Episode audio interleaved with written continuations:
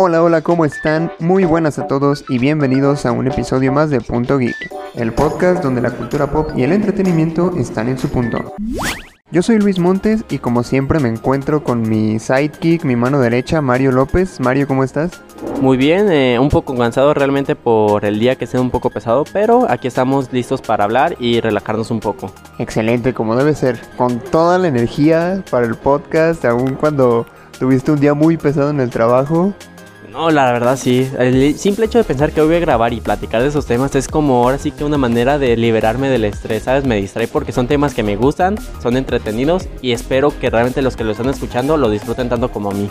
Me parece excelente que pienses eso porque el día de hoy traemos un tema que ya estamos un poquito atrasados con el tiempo, pero vale la pena todavía mencionarlo.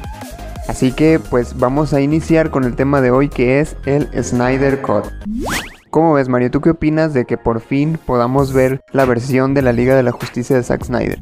Honestamente me emociona. Espero que al fin se le haga justicia a lo que realmente la Liga de la Justicia es porque la película que nosotros vimos no me gustó para nada. Fue demasiado infantil a mi gusto. Entonces, según los comentarios que he leído de tanto los actores como de la gente que ha visto las imágenes filtradas, todo ese tipo de cosas, promete muchísimo. Promete lo que debe ser DC, algo oscuro, algo que realmente valga la pena ver y disfrutar. Sí, la película del 2017 a mí honestamente no me gustó. Porque sí me pareció, para empezar la, el, el, CGI, sí se me hizo como muy, muy chafa, ¿no? De repente sí había escenas que parecían como un videojuego o algo así. Eso no me gustó. Y fuera de eso, la película estuvo, o sea, aburridona, no, no es como que muy eh, destacable ni en el ni en el mundo de las películas de superhéroes, ¿no? Pero de alguna manera como que medio obtuvo cierta aceptación porque pues a, fin de cuentas era como la primera vez que se juntaban todos los héroes de, de, DC, al menos de la Liga de la Justicia, en un live action. Pero fuera de eso creo que no tiene mucho de sorprendente. Sí, estoy completamente de acuerdo contigo. Primero la parte del CGI, te juro que cuando vi los trailers y vi al cyborg dije, espero que eso sea nada más como el trailer, pero que ya en la película nos muestren que ya se remasterizó, ya se mejoró, pero cuando lo vi fue como que de... Bueno, se puede tolerar, se puede tolerar un poco de sci-fi, pero se puede tolerar. Pero realmente la trama se me hizo muy plana, muy básica. Y siento que fue más como también la presión de la competencia de DC, digo de Marvel. Porque pues obviamente ellos ya habían entrado con Avengers y habían hecho ahora sí que todo su multiverso de, bueno, el universo cinematográfico. Y el hecho de pensar que ellos iban muy atrasados como que les ganó las las ansias de entrar a la competencia. Y pues por más que sí, hubiera todo, nos encantaba la idea de ver la Liga de Justicia, también creo que les falta el hecho de profundizar en cada personaje en sus películas individuales. Porque ya el momento que se juntan te da más emoción. Porque ya viste tantas historias aparte cuando se conectan. Es como que dices, oh la madre, yo quería ver esta parte. Siendo que eso le faltó muchísimo a DC. Sobre todo a la Liga de la Justicia. Muy apresurada. Y demasiada plana, sobre todo el hecho de que al final de cuentas Superman es el que arregla todo, es como de que, mmm, sí, bueno, quiero que le faltó. Sí, fíjate, ahorita que dijiste del, del CGI medio chafa, ¿sabes a qué me recordó? A cuando en el tráiler de, de Civil War aparece Spider-Man. El CGI estaba bien chafa, o sea, lo emocionante de eso fue que, pues que salía Spider-Man, pero no manches, y es que bueno, ahí yo lo entiendo, porque prácticamente cuando salió ese tráiler de, de Civil War, Disney acababa de adquirir los derechos de, Spider-Man. Entonces era como la introducción y fue como de así de ya mete al personaje en el tráiler porque pues tiene que salir, ¿no? Algo así me pareció con la Liga de la Justicia. En cuestión de, Civil War, no me parece que le hayan arreglado mucho eso porque de todos modos el CGI ahí estuvo medio, medio feo. Pero no lo compararía con el de la Liga de la Justicia porque sí me disgustó más el de la Liga de la Justicia. Y bueno, de la historia, pues te digo, o sea, sí fue como dices, muy apresurada. A mí sí me pareció que como que sí les ganaron las prisas, pues, porque sí querían eh, competir directamente con lo que ya tenía Marvel, que Marvel ya llevaba en ese tiempo haciendo los 7 años. Y DC tenía poquito, o sea que acababa de salir Batman contra Superman y la Liga de la Justicia fue como el culmen de la trilogía del Hombre de Acero. Y ahí introdujeron a muchos personajes que no tenían todavía su historia en solitario, como dices. Entonces creo que eso sí fue algo que, les faltó. Fuera de eso, pues ya después con las películas posteriores uno se va acostumbrando a los personajes, ya como que los entiendes. Digo, en caso de las personas que no leen los cómics, pues si hay gente que solamente va al cine a ver las películas de superhéroes, creo que sí hubiera sido más apto empezar con las historias en solitario de varios personajes y ya después incluirlos todos en una sola trama. Pero bueno, para empezar, ¿qué es el Snyder Cut? En pocas palabras podemos decir que es la versión que tenía planeada Zack Snyder desde un principio para el live action de la Liga de la Justicia. Si se acuerdan y si no saben, les platico. La película de la Liga de la Justicia se lanzó el 2017. Estaba siendo dirigida por Zack Snyder, sin embargo, por una tragedia familiar que fue el suicidio de su hija, tuvo que abandonar el proyecto. Por lo cual, Joss Whedon retomó la Liga de la Justicia y cambió muchísimas cosas, tanto así que se volvieron a grabar escenas y por lo tanto se volvieron a convocar a los actores, etc. De hecho, algo muy criticado de la película fue que Henry Cavill traía su, su bigote, ¿no? Y se lo taparon con CGI. Eso fue muy criticado y la gente, no, es que ¿por qué no se rasura y demás? Lo que pasa es que Henry Cavill ya tenía compromiso con otra película, ya estaba haciendo otra película y su personaje tenía bigote, por eso no se lo podía quitar. Y mucha gente lo criticó por eso, pero en realidad fue cosa de Warner, que lo volvió a convocar para rehacer ciertas escenas. En este caso la de cuando resucita Superman. Y pues obviamente todo el mundo se dio cuenta, ¿no? O, no sé, no sé si fue obvio o si toda la gente se dio cuenta. Pero sí había algo raro que decían, oye, ¿qué, qué, pasa ahí? algo no encaja. Y, pero eso fue, o sea, no fue un capricho de Henry Cavill. Y bueno, en fin, Joss Whedon fue el que le dio a la Liga de la Justicia un tono más infantil, como decías. Ya no tenía esa sensación sombría que da DC Comics. Y esto pues tiene sentido si nos ponemos a pensar que Joss Whedon es quien dirigió la primera película de los Vengadores. Entonces, pues eso es parte de lo que ocurrió con la Liga de la Justicia. Ahora, después de que salió la película, que como decimos en realidad fue mala, Zack Snyder estuvo revelando material de escenas eliminadas. O sea, cada mes, en, ya sea por sus redes sociales, él daba pues no sé, algunos guiños o mostraba partes de escenas eliminadas, vestuarios, etcétera, que él había incluido en su versión, por lo que los fans comenzaron a hacer campañas en redes sociales para que se mostrara la versión de Zack Snyder con el mentado eh, hashtag release de Snyder Cut eh, y eso pues tuvo mucho peso, a fin de cuentas fue que este mismo año, en 2020, se da a conocer la noticia de que HBO Max retoma el proyecto y confirma que va a producir la versión de Zack Snyder, que bueno, pues la versión de Zack Snyder es muy larga, son creo que cuatro horas de, película. Entonces HBO opta por cortarlas en, pues no sé, como episodios y pasar uno cada semana. Esto va a ocurrir en algún punto del 2021, pero se supone que ya está confirmado. A menos que haya otra pandemia, que a otra persona se le ocurra comerse un animal extraño y se enferme todo el mundo otra vez, pero se supone que en el 2021 queda eso. Ahora, después de... ¿Tú, sabías todo esto de, de la Liga de la Justicia y Josh Whedon y demás? Sí sabía un poco porque cuando, pues obviamente navegando en las redes sociales, debido a que pues uno está a veces en el trabajo, pero pues está haciendo menso, pues hace ver las noticias. Y sí supe más o menos que todo ese, todo este show. Cosa que entendí bastante del por qué este Joss quiso mantener, ese, rehacer la película. Porque quieras o no, pues él quiere dejar su propia huella. Y seguramente pensó dentro de sus ideas es que iba a ser un éxito, como lo fue Los Vengadores. Y obviamente no quiere robar el trabajo que hizo este, snack, este Zack, porque aparte eso podría también provocar muchas peleas, ya sea entre fans o entre mismos derechos de autor. No sé si me explico. Pero realmente al final de cuentas fue un trabajo muy complejo, muy difícil porque estaba caminando sobre hielo este, sobre un río congelado y es que realmente era muy muy muy difícil lograr llevar esa película pues bien al éxito.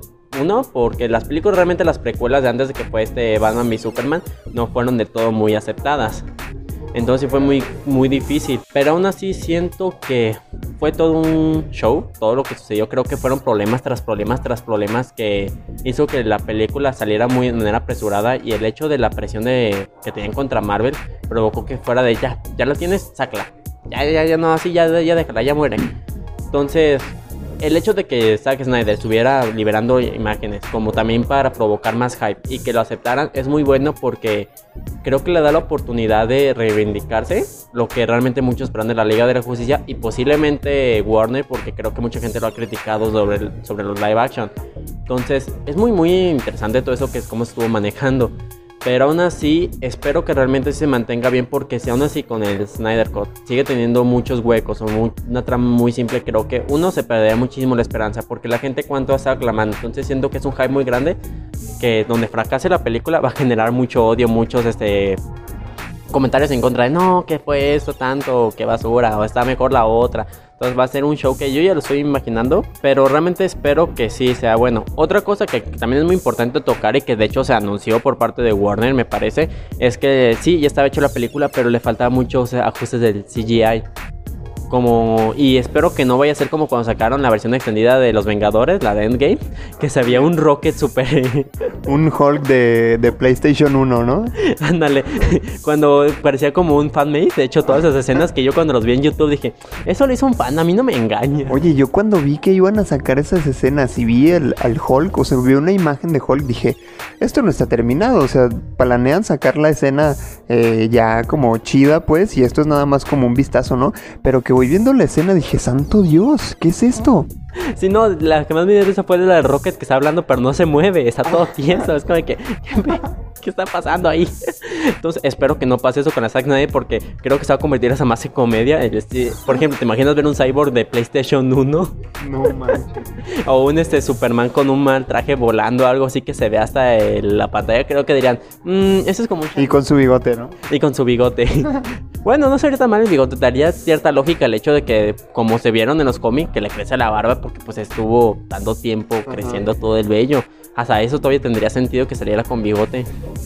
Bien arregladito, ¿verdad? Pero con su bigote. y ahora que mencionabas esto de, de que Joss Whedon quiso como imprimirle su estilo a la película, hay quien dice y hay quien se queja mucho de que Joss Whedon en realidad planeaba de alguna manera sabotear la versión de Zack Snyder. Porque cuando Zack Snyder se retiró prácticamente ya tenían muchas cosas de la película terminadas. Incluyendo el soundtrack, por ejemplo, ya estaba todo compuesto. Y Joss Whedon llegó, entre unos de, de los cambios que hizo fue contratar a otro, a otro productor musical para que compusiera otras piezas para la película. Y ahora, pues claro, el, el, el, tono infantil que le dio, pues es muy, marvelístico, vaya, ¿no? Es, es algo que, a lo que estamos acostumbrados con las películas de Marvel. Entonces, hay quien cree que eso en realidad fue como una especie de plan malvado de Joss Whedon para sabotear a, a, Zack Snyder y a, pues no sé si a DC Comics, o si estuviera, como si estuviera de alguna manera casado con Marvel, ¿no? Yo sí creo que sí tiene que ver con su visión, definitivamente con la versión que él quiso para la película y no precisamente que, quisiera como copiar la receta de Marvel, que a fin de cuentas eso pareció, ¿no? O sea, que el hecho de, meter chistes forzados, y que, aparte que con DC no van, o sea, no, no combinan tanto los chistes con DC que con Marvel. Y no es que con Marvel realmente combinen, sino que ya nos tienen acostumbrados. Sí, porque desde que empezaron las películas empezaron con sus payasadas y lo reforzaron con Guardianes de la Galaxia. Pero esa película sí fue muy buena, así que no tengo nada que decir al respecto. Pero ahora, retomando un poquito esto del, Snyder Cut, ¿qué es lo que hace diferente esta versión? O sea, ¿por qué los fans están emocionados por ver la, versión de Zack Snyder en comparación con la que vimos de Joss Whedon? En primera, claro, porque la versión del 2017 no fue buena y ahora el hecho de, de cómo volverla a hacer va a representar la oportunidad de corregir varios errores. Eso dice la teoría.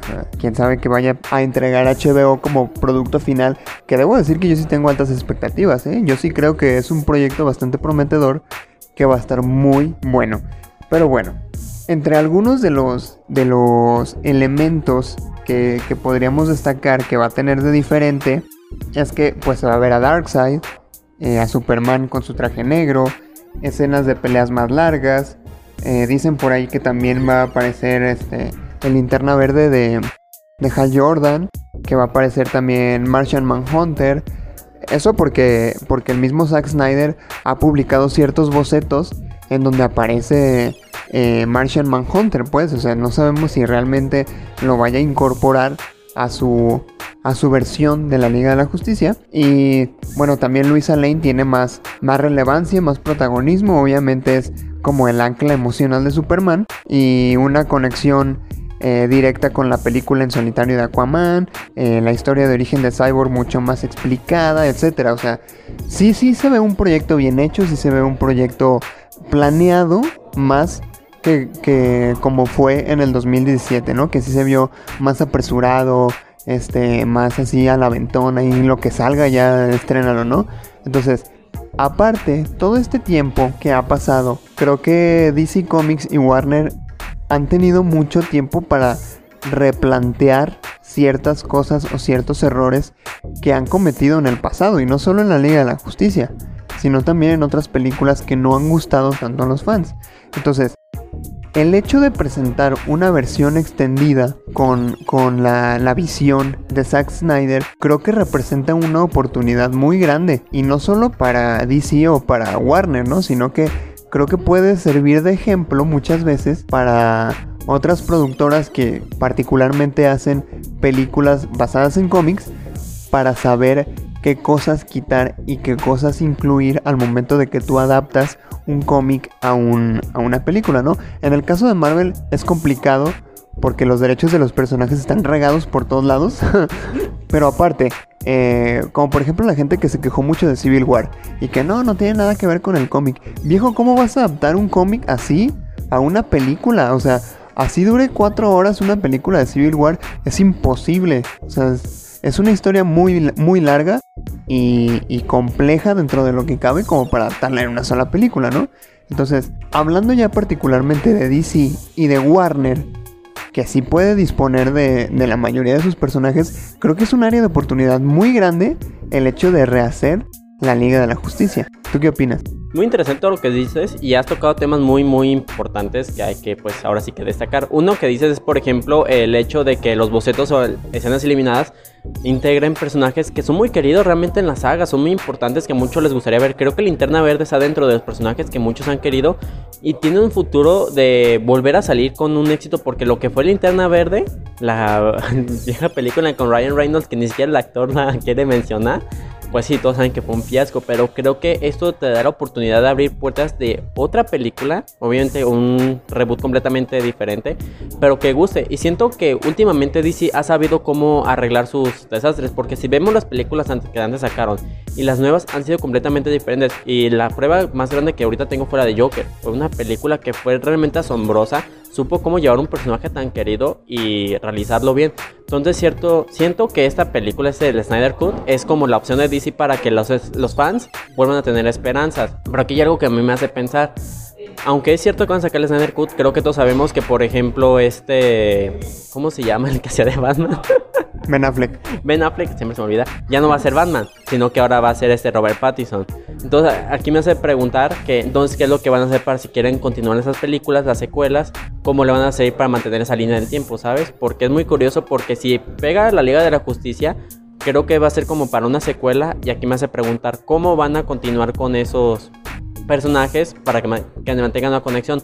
No sé si vayan a hacer un flashpoint debido a que van a sacar la película de Flash y que tal vez permita como esas ciertas alteraciones en la historia y con los personajes. Sería ahora sí que ver qué, cuál es el futuro de DC. Y como tú decías, realmente DC tiene la oportunidad de explotar todos sus personajes porque tiene muchísimos, muchísimos de la Liga de la Justicia. Incluso están los jóvenes titanes que de hecho sacaron una película, buena película, no la serie que a mí, a mi parecer no me gustó nada creo que tiene una posibilidad de no solo rivalizar con Marvel, sino que incluso ganar. ¿Por qué?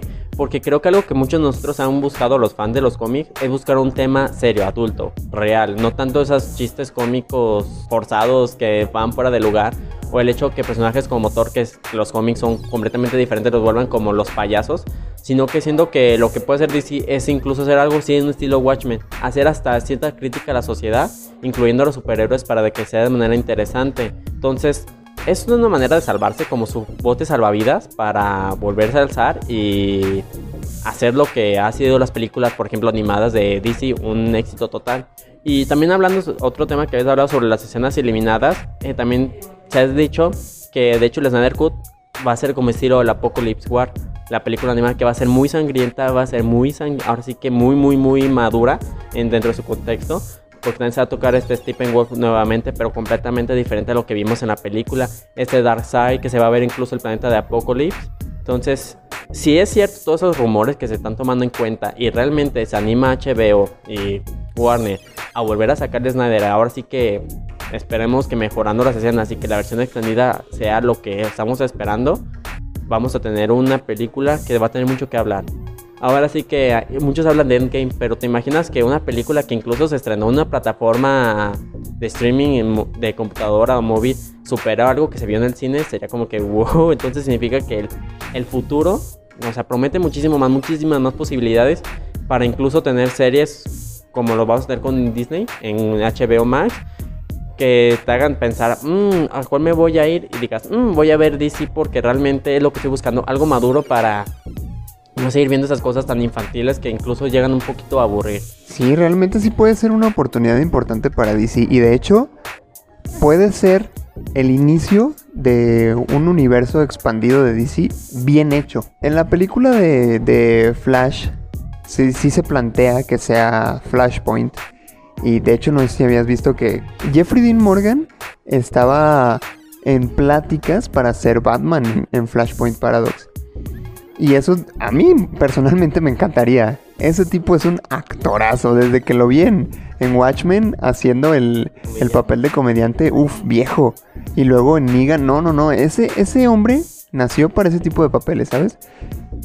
Y eso podría representar un universo cinematográfico de DC muy, muy chido. Ya lo decías tú, al grado de poder eh, sacar series, sacar más películas que realmente puedan ser mejores que las de Marvel, porque el potencial ahí está. Antes, cuando, cuando DC quiso iniciar su, su universo de películas, cuando Marvel ya llevaba medio camino recorrido, sí se vio muy apresurado. Ahorita la fiebre de Marvel como que se disminuyó un poquito después de Endgame, pero eso puede representar eh, la oportunidad que DC buscaba para llevar una, una, supremacía también a las películas live action, ¿no? Porque eh, siempre ha habido esta rivalidad de Marvel y DC. Pero hay cosas en las que ambos se destacan, ¿no? Como por ejemplo que DC es mejor en, en cuestiones animadas, eh, Marvel se lleva el oro en las películas, pero DC tiene un potencial increíble para ganarle a Marvel en todos los sentidos. Y yo creo que todo va a partir de, este Snyder Cut. O sea, si, si sale tan bien como prometen, yo creo que puede significar un peligro muy importante para Marvel en cuestión de la competencia, pues. Pero y bien, ¿cuáles han sido los, los efectos de confirmar este Snyder Cut? Para empezar, pues la emoción de los fans, ¿no? Eso está como implícito. Otra cosa es que muchos directores han como que alzado la voz para que también ellos puedan hacer sus propias versiones de las películas que dirigieron. Por ejemplo, el caso más destacado es el de David Ayer, que quiere hacer su propia versión de Suicide Squad, particularmente por el Joker, porque de hecho ha defendido mucho a Jared Leto, porque dice que lo que vimos del Joker en esa película no es para nada lo que él tenía en mente para el personaje. Y de hecho hasta en Twitter se ha peleado con con varios fans. No sé si viste hace poco salió un, un tweet en donde un fan, eh, no sé si, si de aquí de Latinoamérica, pero le escribió en español y quejándose del Joker, claro. Y él le respondió en español también diciendo que, que lo que vimos nosotros del Joker en Suicide Squad no es para nada lo que él tenía planeado para el personaje. La verdad, a mí me encanta Jared Leto, tanto como actor como cantante, pero sí ese papel del Joker estuvo horrible. O sea, y yo entiendo que a lo mejor sí tuvo que ver Warner ahí, porque sí le modificaron un montón de cosas a, la película de, de Suicide Squad. Y, y, la verdad sí me da curiosidad ver la versión del Joker que hizo David Ayer, porque si no fuera buena él no la estuviera defendiendo tanto, ¿sabes? Aparte, sí, como te digo, Warner sí le cambió un montón de cosas a su película, tan así que cuando la película se terminó, David Ayer quedó muy, muy resentido porque sí le habían cambiado un montón de cosas que él no había ni siquiera, pues no aprobado porque él no tiene así como que una voz, un voto decisivo, ¿no? Pero sí le cambiaron un montón de cosas a lo que él había hecho con Suicide Squad. Mucha gente se ha quejado de esa película que porque es mala y demás. A mí la verdad me gustó, sí me pareció entretenida. Obviamente no fue la mejor y, y con la racha que llevaba DC no iba con una expectativa muy alta respecto a esa película. Pero sí, el Joker fue horrible.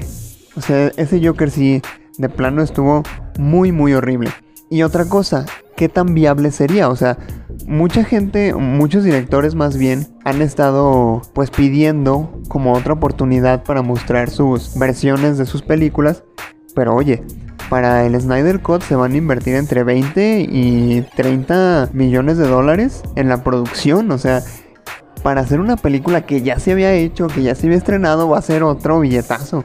Entonces, imagínate cumplirle esos caprichos a todos los directores que quieran porque eso se veía venir, ¿no? O sea, el hacer esta versión de la Liga de la Justicia obviamente iba a, provocar que otros directores quisieran su propio espacio, ¿no? Su propia... Ahora sí que podemos decir sus 5 minutos de fama presentando exactamente lo que ellos querían presentar. Desafortunadamente no creo que sea posible porque a largo plazo creo que terminaría representando eh, más pérdidas que ganancias. Porque pues no estamos hablando de una como super película popular como Suicide Squad, ¿sabes? O sea, pueden volverla a hacer y puede que la gente sí diga, pues vamos a ver qué tal. O puede que digan, no, pues para qué. O sea, no es como tan relevante y demás, ¿sabes?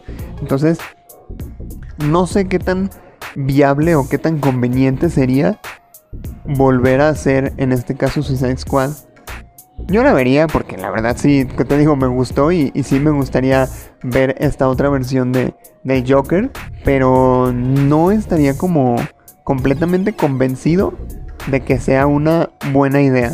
¿Tú qué opinas? Como yo pienso que es una, como se puede decir, una espada doble filo, ¿sabes? Porque aunque es cierto que si te permite la oportunidad de tener uno, un contenido exclusivo y único que obviamente va a traer muchísima gente, también puede representar unas pérdidas enormes porque como tú dices es una gran cantidad de invertida.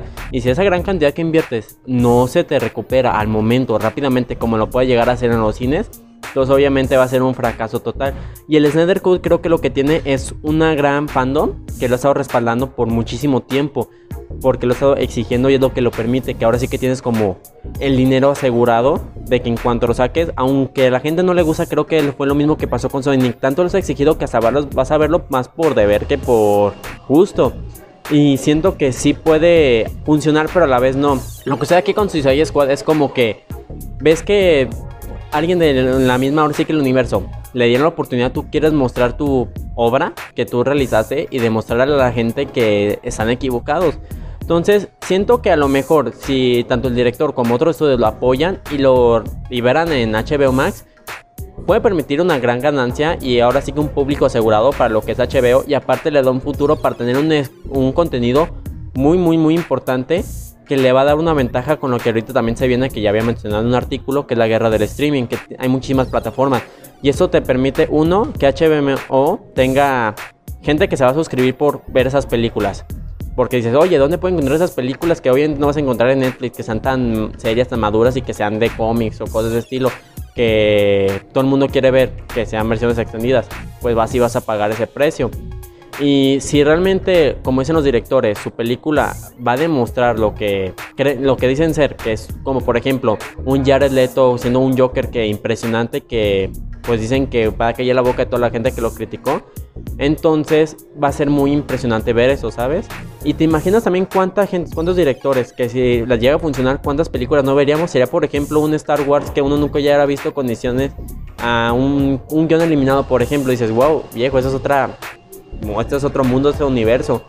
Pero como tú lo mencionaste, es peligroso. Porque donde sea un fracaso, no solamente va a ser pérdidas para la compañía, sino para la misma plataforma. Y va a ser pérdidas de suscriptores y va a ser inclusive este objetivo de burla y de bullying. Porque te imaginas como que, ah, sí, HBO tiene películas malas. ah, mira, gasté un millón por algo que no vale la pena ver. Entonces sería muy feo. Entonces, es muy complicado ese tema. Porque quién sabe cuántos directores no van a empezar a atacar o a exigir que hagan su propia versión original que realmente otras productoras de cine no les permitieron ver. Que les quitaron que porque los fans no les va a gustar, que porque no es lo que el público quiere, que porque no es lo que ahorita se está buscando. Porque realmente, a veces me pregunto qué es lo que piensan los críticos que dicen, esta película es la buena, a la gente le va a gustar. Es como de que, ¿estás seguro lo que estás? Sí, sí, sí, sí, sí, sácala, estoy muy completamente seguro. Es más, la vio mi hijo y dijo que le gusta. Entonces, a mí me emociona. Si me preguntas que se vería Suicide Squad, sí me gustaría ver, y como tú dices, la curiosidad de ver a Jared Leto, porque a lo mejor hizo un buen Joker, a lo mejor lo juzgamos por su portada, pero a lo mejor nos impresiona y dices, wow, es como la de Joaquín Phoenix que rivaliza en actuación, que es una gran actuación y algo muy loco de ver, algo así que un personaje tan importante como él. Pero si no es así, creo que quedaría muy mal, tanto el actor que tanto lo ha defendido como la misma productor, todos ellos. Y HBO por creo que cerraría esas puertas también, porque si sabes que no me funcionó, se va a quedar en Snyder Cut y no voy a permitir más directores porque ve las pérdidas que tengo, no es factible. Entonces, no sé, va a ser muy importante ver lo que va a suceder en el futuro a partir de esa película y todos los muchos más proyectos que pueden llegar a entrar. Sí, como dices, sí creo que, que Snyder Cut ya la tenía como... Era una jugada segura, pues, porque ya había, ya hay varios años de, de fanáticos respaldando eso, pues. Ahorita lo de David Ayer podríamos, podríamos decir que es más un capricho, pero, o sea, yo entiendo su frustración y es como de, o sea, a mí me editaron mi película, le hicieron una basura y a ese cuate sí le van a sacar su versión, pues yo también quiero la mía. O sea, claro que entiendo su punto de vista. No me parece como la gran apuesta, pero yo lo entiendo perfectamente. Digo, poniéndome en sus zapatos y digo, qué feo, ¿no? Que te hagan eso. Pero no sé si el, Joker de, de Jared Leto rivalizaría con el de Joaquín Phoenix, porque ese fue casi perfecto. Pero sí creo que puede ser mejor. Y bueno, dicen en las redes como cada semana, pues preguntamos en las redes sociales qué opinan sobre el tema de la semana. Y hoy quiero centrarme en dos comentarios particulares que creo que representan a la perfección las dos caras de, las opiniones que hay sobre el Snyder Cut. Primero, Diego Heredia nos dice, me parece una buena idea, muchos fans esperábamos esta versión, el mismo Snyder ha hablado maravillas del corte, si esto funciona, podría continuar con la Liga de la Justicia y el universo que se tenía en mente. Lo que te comentaba hace rato, ¿no? Puede significar una oportunidad de crecimiento muy importante. Y por otro lado, está Sebastián Eduardo, que dice, eso no va a arreglar nada de los errores que tuvo la película.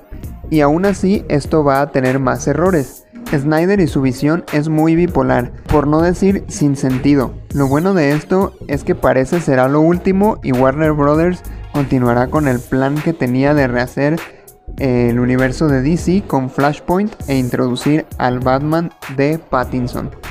Creo que son dos opiniones muy contradictorias, pero a fin de cuentas es lo que hay, ¿no? Yo creo que así como hay gente que, que apoya este Snyder Cut, también por el otro lado hay gente que dice, no, ¿para qué? O sea, nomás la vas a regar y demás, ¿no? Pero, pues así es esto así es el mundo y siempre tiene que haber ese tipo de personas, ¿no? Yo te apuesto que aunque el Snyder Code sea perfecto y sea muchísimo mejor que todo lo que hemos visto de DC hasta la fecha, va a haber alguien que se queje de algo. Porque nunca falta. Pero bueno, esos son comentarios y opiniones de la gente. ¿Qué, qué podríamos sacar de conclusión de este capítulo? Mira, la verdad, algo que yo he aprendido sobre muchísimas películas, adaptaciones cinematográficas, es que nunca vas a complacer a todos los fans. Siempre va mucha gente a encontrar el puntito negro, el negro en el arroz. Creo que sí se dice así, ¿verdad? sí, creo que ese es el dicho. Bueno, creo que se entiende lo que quiero decir. Ok, boomer. Ok, boomer. Pero creo que todo el mundo siempre va a encontrar lo negativo en algo ya sea por simplemente ser negativos, de que no, es que todo es malo, todo es pésimo, o ser muy este cuadrado dentro de la crítica. Nunca se va a complacer a toda la gente, pero siempre se puede tratar de tratar de gustar o tratar de mejorar lo más posible. O sea, tratar de apegarse más a los orígenes, aunque no se trata de todo igual, o mantener lo que sería el núcleo central de lo que es un cómic, una trama, un, un libro, etcétera, dependiendo de la adaptación. Entonces sí, te puedo decir que van a haber muchísimos fans que se van a quejar, muchísimos otros fans que van a empezar a pelearse comparando con el universo de Marvel, no, sigue siendo mejor Avengers, no, sigue siendo mejor DC, como siempre pasa en las redes sociales. Y otra gente que le va a gustar la película le van a aceptar y van a agradecer a ver que haya salido eh, este Snyder Cut. Entonces, creo que al final de cuentas podemos esperar que no vas a complacer a todo el mundo, pero al final de cuentas hay que tratar de hacer, creo que también lo que más te gusta, ¿sabes? A lo mejor también Snyder quiere, al final de cuentas, él mostrar su obra, su trabajo, porque es lo que ellos demuestran, un, pues es su arte ese en una película. Entonces quiere demostrar su trabajo, que la gente lo pueda apreciar y juzgar. Y es nuestro trabajo, creo que juzgarlo de la manera más correcta, no criticar simplemente por criticar sin ningún argumento y tratar de disfrutar lo mejor posible. Es lo que yo siempre trato de hacer con las películas, por más mala que sea, tratas de ver siempre, aunque sea una cosa buena, con que, bueno, pero al menos tuvimos peleas. Sí, es una buena filosofía. O sea, yo cuando voy a ver eh, principalmente películas basadas en cómics, sí voy con la mentalidad de no puede ser una, una representación fidedigna, porque pues hay muchas cosas que influyen, ¿no? En el caso de Marvel ya decíamos los derechos y demás. Entonces, sí voy con, como con la mente abierta, vaya. Eh, no puedo decirte que sin expectativas, porque definitivamente creo que sí hay expectativas en ese aspecto. Pero sí voy a la idea de, de que no voy a ver lo mismo que ya leí en un cómic. Entonces, por ahí creo que, que sí podría decirse que soy no sé si optimista, porque sí busco como verle el lado bueno a, a, estas diferencias, a estos cambios, pero pues con una actitud de aceptación, vaya, o sea, de, de tratar de disfrutar la película lo más que se pueda, como dices.